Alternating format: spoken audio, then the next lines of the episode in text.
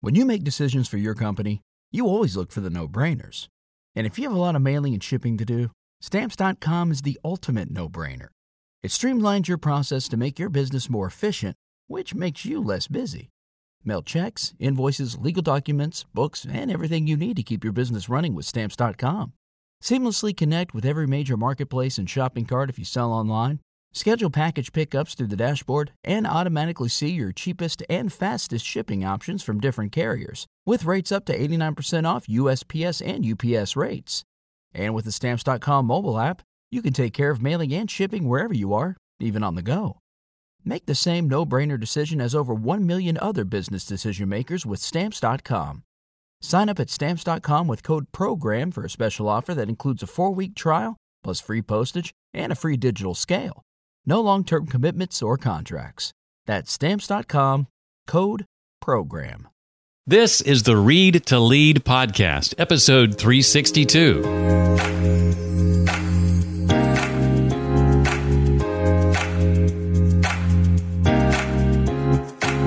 As you look at the future of media, books are not simply about pieces of paper between two covers, they are about the conveyance of content we need to find ways we can deliver value to the audience. We have to unpackage it and find other ways we can deliver value. Networking, negotiating, communicating, leading, career planning, all skills critical to your success. But did anyone ever teach you these skills? Hi, I'm Jeff Brown, and you found the Read to Lead podcast. It's the podcast dedicated to your personal and professional growth. We're joined each week by an author to chat about their latest book and their unique insights on things like personal and professional development, leadership, productivity, career, business, marketing, sales, and entrepreneurship. That's because I believe reading is the simple habit that expands your influence and boosts your career. I believe in that so much so that if you want to achieve true success in your business and in your life, then intentional and consistent reading is a must. Today, we'll be joined by Mark Herschberg and dive into his book, The Career Toolkit Essential Skills for Success That No One Taught You. I'll ask Mark to share about the types of questions we should be asking ourselves when beginning to outline our career plan, insights on leading where you are, including when you're not in charge Topics like networking, negotiating, and effective communication, and lots more. Before I bring on Mark, I want to let you know that with regard to building that habit of intentional and consistent reading, I've written a book to help you do just that. In addition to that, the book breaks down how to make the most of what you're reading, as well as building a case for why you should be cultivating this habit in the first place if you're not already convinced. I'd appreciate it if you'd consider pre-ordering a copy of the book. You can do that right now when you go to readtoleadpodcast.com slash book. That's readtoleadpodcast.com slash book. The book, by the way, I guess I should tell you this part, is called Read to Lead, the simple habit that expands your influence and boosts your career. And the release date, August 31st, will be here before you know it. Trust me. Mark Herschberg has spent his career launching and developing new ventures at startups and Fortune 500s and in academia. And that work has included uh, tracking criminals and terrorists on the dark web. I will not cross him and creating uh, new authentication systems along the way. He's also helped start the undergraduate practice Opportunities Program at MIT, as known as MIT's Career Success Accelerator, where he teaches annually. And he works with a number of nonprofits and is one of the top ranked ballroom dancers in the country. And if watching True Lies with Arnold Schwarzenegger and Jamie Lee Curtis all those years ago taught me anything, it was that you'll want to develop the skill of being able to dance and fight terrorism at the same time. Uh, so it's good to know that Mark uh, can do that quite well. His new book is called The Career Toolkit Essential Skills for Success That No One Taught You. Mark, welcome to the Read to Lead podcast. I'm excited to have you here. Thank you for having me. I'm glad to be here. I really identified with your book's concept, with your book's premises. I dove right into it. And, and that's this idea that most of us kind of pick a profession, as I did, and I was guilty of. And that's kind of the extent of our, of our career planning. Uh, speak to your book's title. Why is it that no one is teaching us this stuff in school that, that's so important to understand and, and know and develop? Unfortunately, our educational system is very backwards looking. And our primary and secondary school, which grew up over the last couple hundred years, was based on how do we give people just the basic skills to fit into society reading, writing, arithmetic. That's what was focused on. And we, we've added a little to that. Our university system, which goes back roughly about 900 years or so, mm. was really based around concentrated learning within a particular discipline. And so both of those are focused on you have a, a specific set of skills, just broad basic skills for high school, or very deep skills within a discipline. And if you think about what we teach in college, we're teaching, okay, you're learning marketing. Take a whole bunch of marketing classes. When you've taken X classes, you now qualify as a marketer. Well, we'll throw in some general requirements. But we know as the world has changed in the last 50, 100 years or so, we have a whole bunch of other skills. Right? We've all heard networking is really important. You have to build your network. Everyone keeps telling us it's important, but they don't teach it to us. it's because the people running universities are focused on do you understand the principles of marketing? Mm. Okay, you do. Great. We'll give you a degree. It's not about can you be effective in today's world. Mm. Well, uh, connected to that, then, Mark, uh, what are some of the types of questions, or maybe even specific questions, that we should be asking ourselves when beginning to sit down and actually outline a, a, a plan for our career?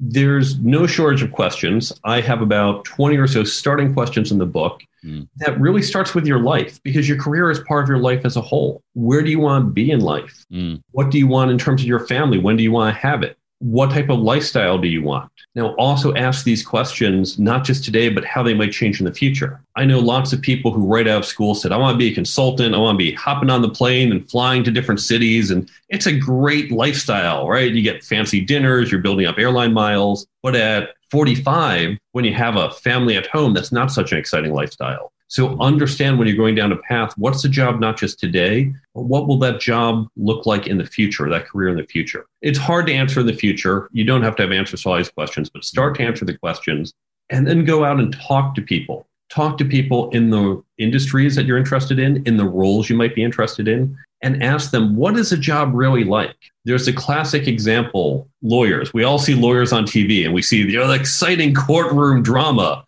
well, if you ask a lawyer, that is not what happens. And so until you ask a lawyer, what is it really like day to day, you might have a false impression and you might go down a path you really don't want to be on. Mm. Something that I identified with uh, as I as I read your book and something I had personal experience with is what are sometimes these hidden opportunities that are there that maybe aren't even posted within your company that, that maybe even the company itself doesn't realize. How, how can we explore those? Most of my career has been creating these opportunities that don't necessarily exist. It's not simply applying to a job, but creating jobs, both inside an organization outside. And really, the way to think about is every job we have is because there's a problem. Someone says, I have a need. I need to get this website up. Okay, well, then I'm going to hire a software engineer to produce the website. I need someone to deal with all the invoices. Well, I'm going to go hire a bookkeeper right? Every job is a need. And if we go out and learn to listen to those needs, we can find opportunities. Now, that could mean talking to people, hearing their needs, and saying, You should hire me. You should create a role like this, and I can do this. And now I've created a job for myself. Mm. Within the companies, now you have a job, but that doesn't mean you can't expand your capabilities. So early on, I was in a lot of startups. And one great thing about startups, they don't have rigid walls. They don't have, hey, this is my job, that's yours, keep back. It's always, oh my God, there's more to do than we possibly can handle. And so I would just kind of poke around and hear, hey, can I help you out with that? Uh, yeah, sure. If you've got time, great. So I did my job, but I participated in other activities and I built up my skill set and experience. And though it wasn't a job title change, when I went for future jobs, now I could say, I know my title says this and I did this, but here's something else I've done and I could talk about. And now I'm ready for expanded opportunities as I move forward in my career.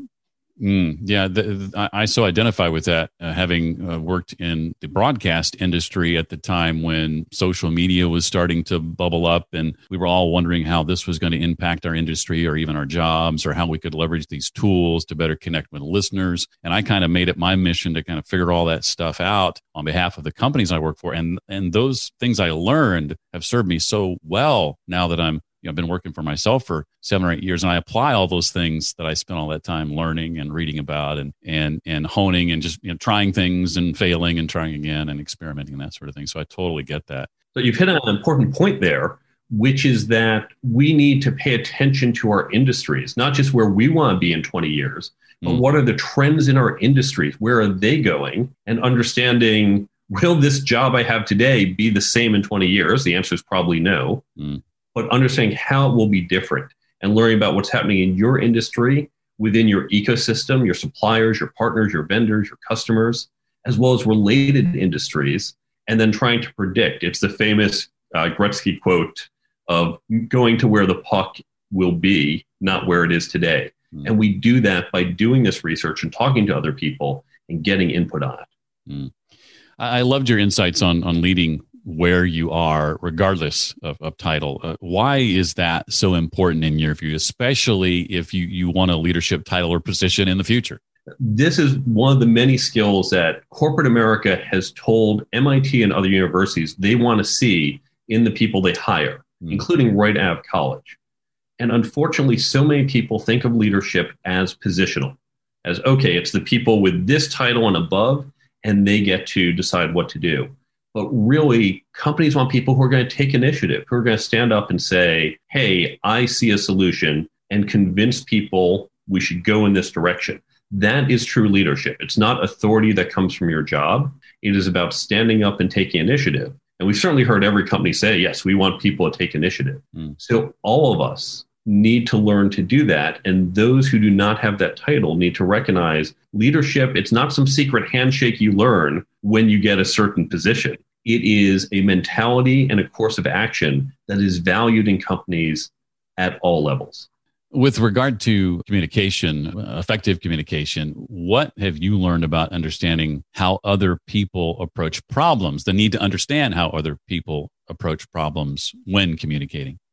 We have challenges. Now, communication is a broad issue, but a lot of the challenges I see are people are talking across each other. They're looking at a problem from different perspectives, and that's great, but then they're talking within the confines of their perspective. And unfortunately, people who don't share that perspective often don't follow it. We can think about, in a most basic sense, we think about left brain and right brain people. And when you look at a problem, left brain people approach it a certain way, and right brain people approach it a different way you can take this concept and get to more complex models. And I break down a number of different ways to do that based on our experiences, based on our mental preferences, based on our understanding, based on where we are in the company. There's lots of ways to look at this. But once you recognize that we all come from these different perspectives, you're one step closer to now how do we overcome it? You can think of this as if I went to a foreign country. If I go to, to France and I am going to do a presentation in English, what I'm doing is I'm asking everyone in the audience to do a little extra mental taxation because they have to translate everything I'm saying into French. And only then can they begin to understand what I'm saying. And so that detracts from their ability to focus on the message. If, however, I can step closer to them, if I can give the presentation in French, that's less they have to focus on the communication process and more on the method. And so all of us sit in our own domains, in our own language. It's not necessarily French versus English. But once you recognize we have these different domains, as you can step closer to the domain of the person to whom you're speaking, to whom you're communicating, you're making it that much easier for them to understand the message you're conveying. Well, I took two years of French in school, but I'm not sure I could give a presentation in French. Sadly, sometimes we can't, and I'll have to rely on them speaking English because French just isn't uh, my domain either. well, the last year, of course, obviously has been one of, of disruption for for many industries, uh, forcing a lot of people to get out and quote network in in the traditional sense. Again, maybe when they haven't thought about doing that uh, for a while, I think really we're networking all the time, whether we call it that or not. But uh, what are some of your tips from the book for effective networking that, that you've learned? Fundamentally, we need to think of networking as relationship building. Too many people get this wrong. They think of it as going out collecting business cards, right? We all have that image of the person who works the room, like, oh, I got 20 business cards. or, you know, I've added so many connections on LinkedIn. I always think of it saying saying someone who you're connected to on LinkedIn is in your network. That's like saying someone who swiped right on you on Tinder is now your significant other. Right? It's just like, oh, click, boom, done. But just like on Tinder, we know if you swipe right, that's the first step of a long process. Then you actually have to get to know the person, right? You spend time together. The same is true for our LinkedIn connections. It's not just connecting, it's building that relationship.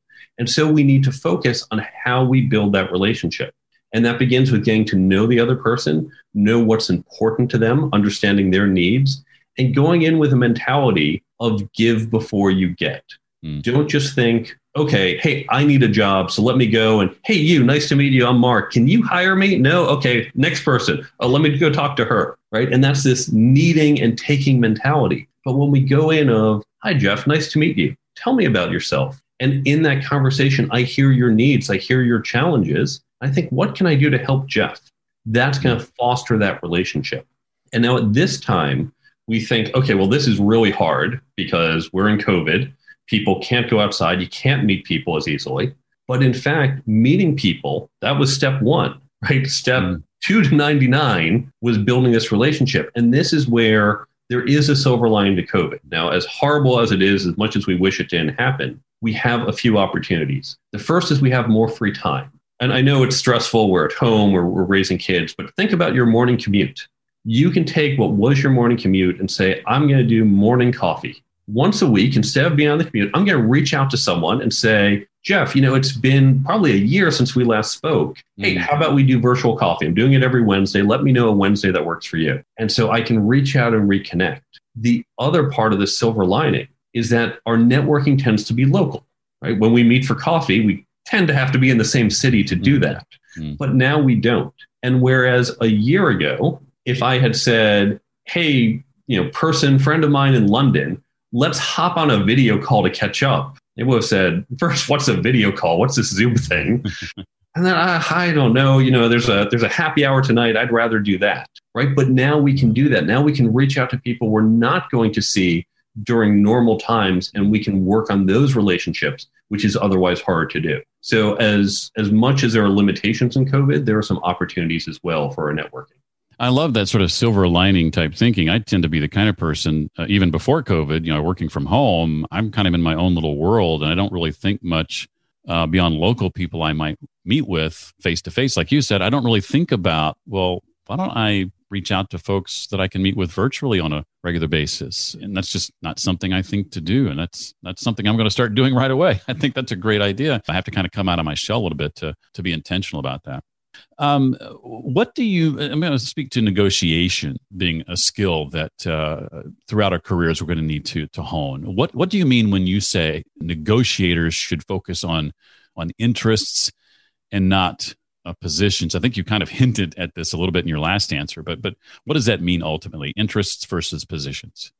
When inexperienced negotiators come to the table, they talk about, well, this is what I want. Here's the position. You need to produce so many widgets. You need to give me this much money. You need to take this action, right? And we talk about actions. Mm. Now, if the other side says, yeah, I'm happy to do that, fantastic. But it might be difficult for the other side to come up with that much money or take that action or produce those goods.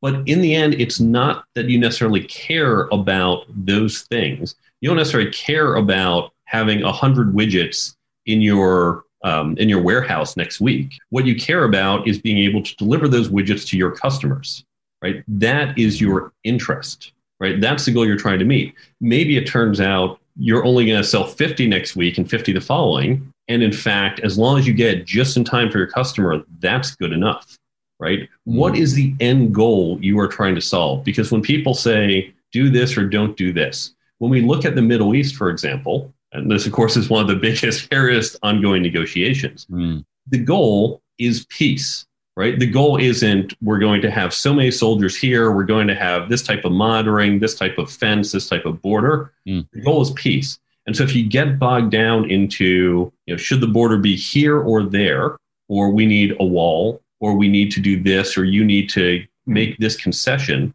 we're focused on the on the positions where the ultimate interest in peace. Now, maybe that position is key for it, and certain things like you will not attack other people. Okay, that's part and mm-hmm. parcel to peace. But other behaviors may or may not be a direct line to peace, and we might be able to get rid of this particular position of you have to do this if you're doing something else furthers our ultimate interest of peace.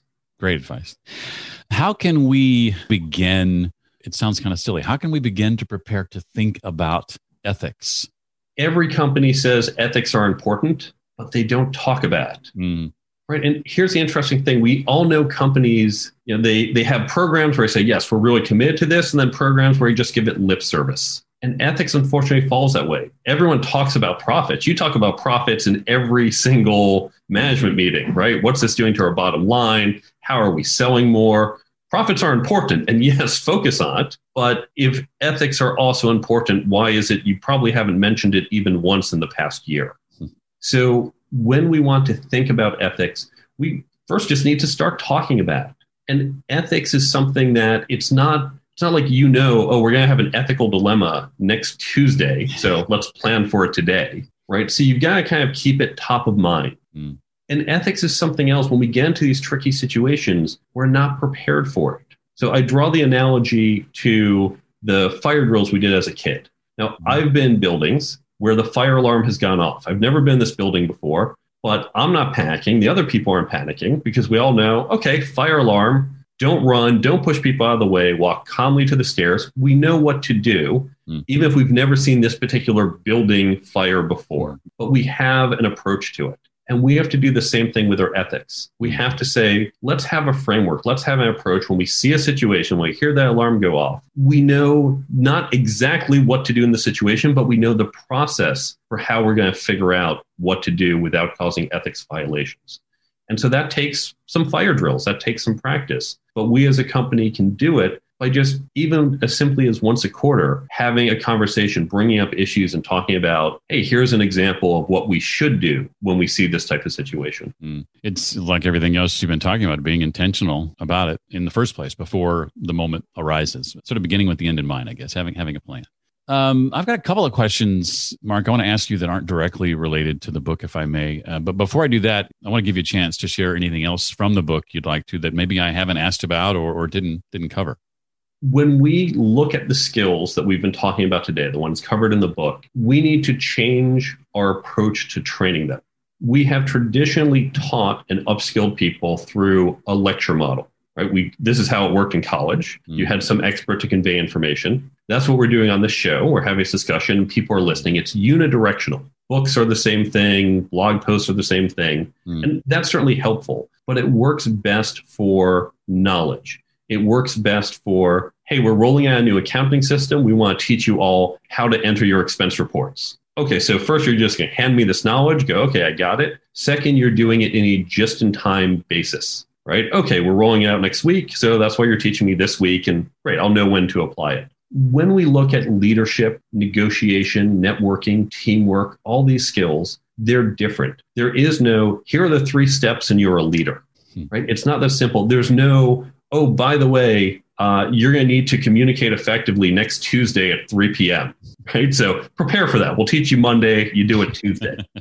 so we have to approach this differently. Now, thankfully, there is a model for how we do this. It's how we teach this at MIT, and it's how business schools have taught it for years. And it's a peer learning model. Because when you're looking at these situations from leadership to ethics, even around career planning, there's no one right approach. And so you want to get different perspectives. You want to have different people say, well, here's how I think about it. And it's combining these perspectives that causes us to have a richer understanding and a better approach when we see situations. By doing it regularly, not the one and done. Okay, you had the training last Friday, check the box, boom, you're a leader now. But by having these discussions on a more regular basis, right? Having, say, a monthly peer learning group, then they stay top of mind and you're going to be more aware of when these opportunities come up for negotiations, for communications, for dealing with ethical situations. You're going to be more aware, and that's going to help you both to apply the skills as well as to find ways to continue your own understanding and advancement. So we need to change our business model of education within our corporate workplace. And I'd actually say there's some other changes for education as a whole,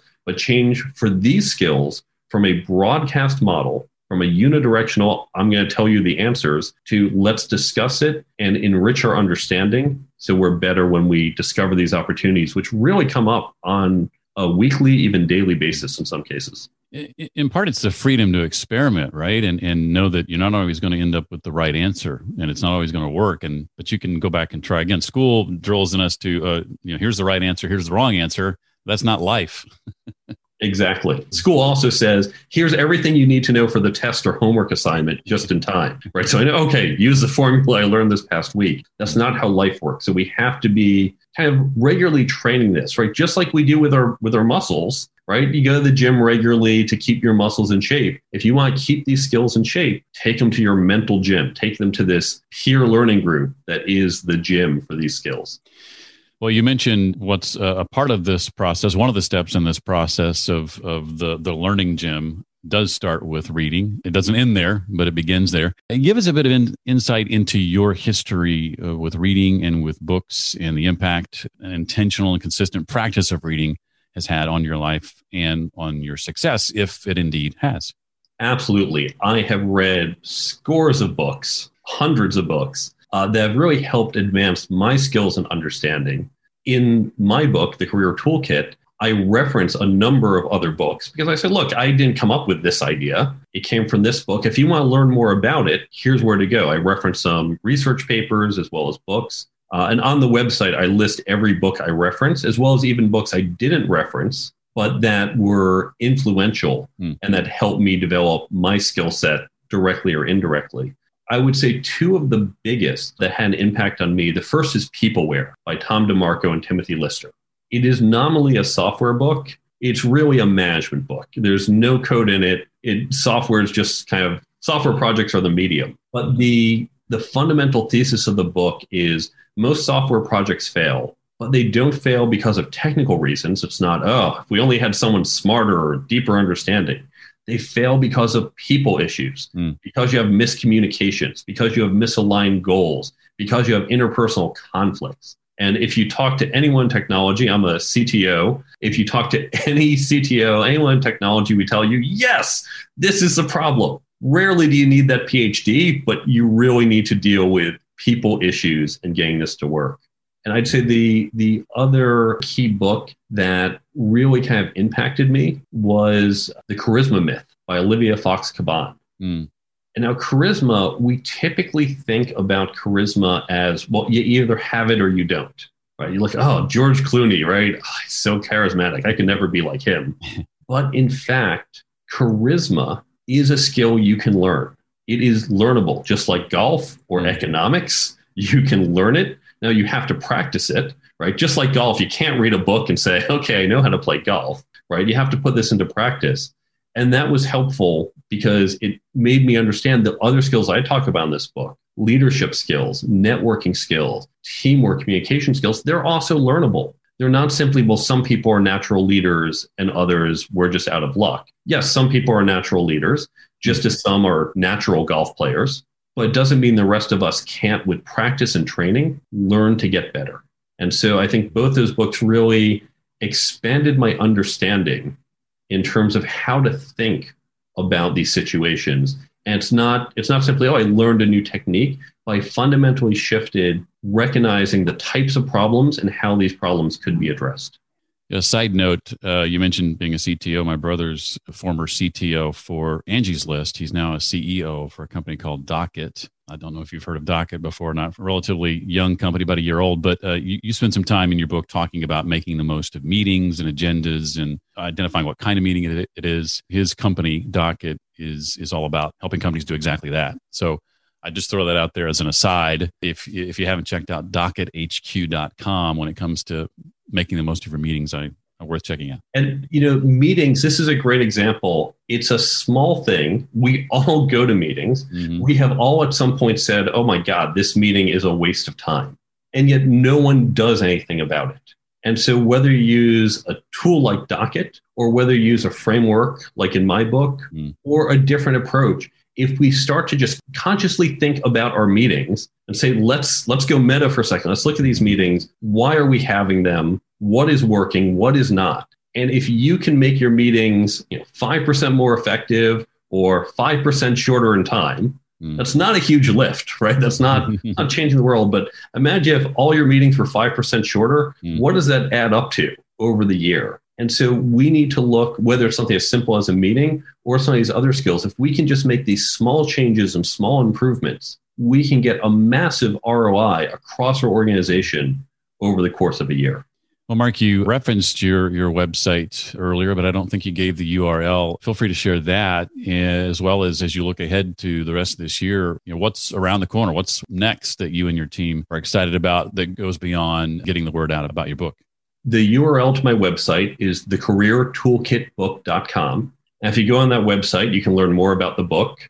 You can follow me on social media or reach out through the contact form. But there's also a number of other tools. Now, there's an app for the book one thing I found when reading books like this, I'm sure many of the books that you've uh, you featured on your show, you read the book, you say, okay, this is a great idea, and three weeks later, well, you're on to the next book or something else, and it's a vague memory. Mm. So, from having taught this for many years and having a background education, I looked at what are ways we can make this more effective. Space repetition is, of course, the, the well established mechanism. That's a fancy mm. name for flashcards, but no one's going to make flashcards for a book what I've done with this app, free to download, doesn't take any data, just put on your phone. It's going to pop up each day one of the insights or tips or action items from the book. Think of it like a daily affirmation, but it's the tips from the book. Mm. And this way you say, oh, right, okay, I remember we should do this. Chapter six talked about this. You swipe it away, it took three seconds, and it helps reinforce it.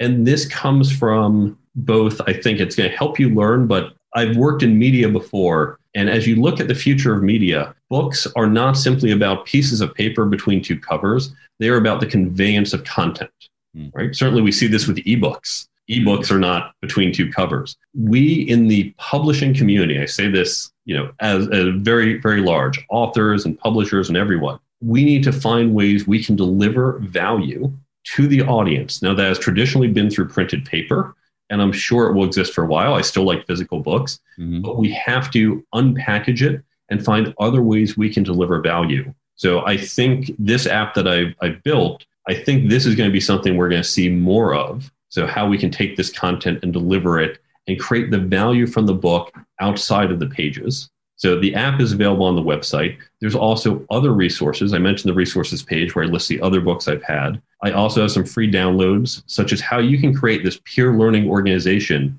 within your company or organization, or if you're a small one, how you can create a meetup group or other type of group mm. to create this peer learning and continue your own progress or that of your peers on your professional journey. As a guy who has a his own book coming out in about six months, uh, you've piqued my curiosity. this whole app thing, I'm like, oh, that's a really good idea. I was surprised it didn't exist. I went out, I just said, okay, I'm going to license this, and I was shocked it did not exist at all. I, I looked far and wide, uh, so I wound up. Thankfully, I'm a CTO, so I know how to do this stuff. So I wound up patenting the concept and creating a white label version of it that can be used for for different books and even for beyond books, educational training and other types of content that we want people to to learn that's going to take more than just a one off you heard it once and now you know it. Well i'll be checking into that after this conversation. Well again uh, mark's book is called the career toolkit essential skills for success that no one taught you. Again his name is mark Herschberg. Mark thank you so much for uh, being a part of the show today. I really appreciate you being here and, and giving of your time so generously. Thank you for having me. It's been a pleasure if you're not at a place where you can write down Mark's website or you forget it later, remember you can always go to the show notes page created for today's episode. And that's always readtoleadpodcast.com slash and then the three digit episode number, in this case, 362. So readtoleadpodcast.com slash 362. There you'll find links to Mark's website and how to connect with him on social media, as well as links to the books and other resources we talked about. I want to let you know that next week on the show, I welcome a very special guest. In fact, he first appeared on the show way, way back in episode three. This is his first time back since then. His name is John Lee Dumas, and he's written a brand new book called The Common Path to Uncommon Success that I think you're going to love. The book comes out next week, but is available for pre order right now if you want to get the jump and get a lot of bonuses in the process. It's uncommonsuccessbook.com for more. And in the coming weeks, we'll be welcoming Michael Hyatt and Company's Megan Hyatt Miller, the new CEO there at Michael Hyatt and Company, and Jon Acuff, who will be making his fourth appearance on the Read to Lead podcast. I think I said a few weeks ago it was going to be his fifth. It's actually his fourth. I got my numbers wrong, but looking forward to having Jon back to talk about his new book coming out soon called Soundtracks. So glad you could join me today. That's all for now. Look forward to seeing you next time. Until then, remember, as always, leaders read and readers lead.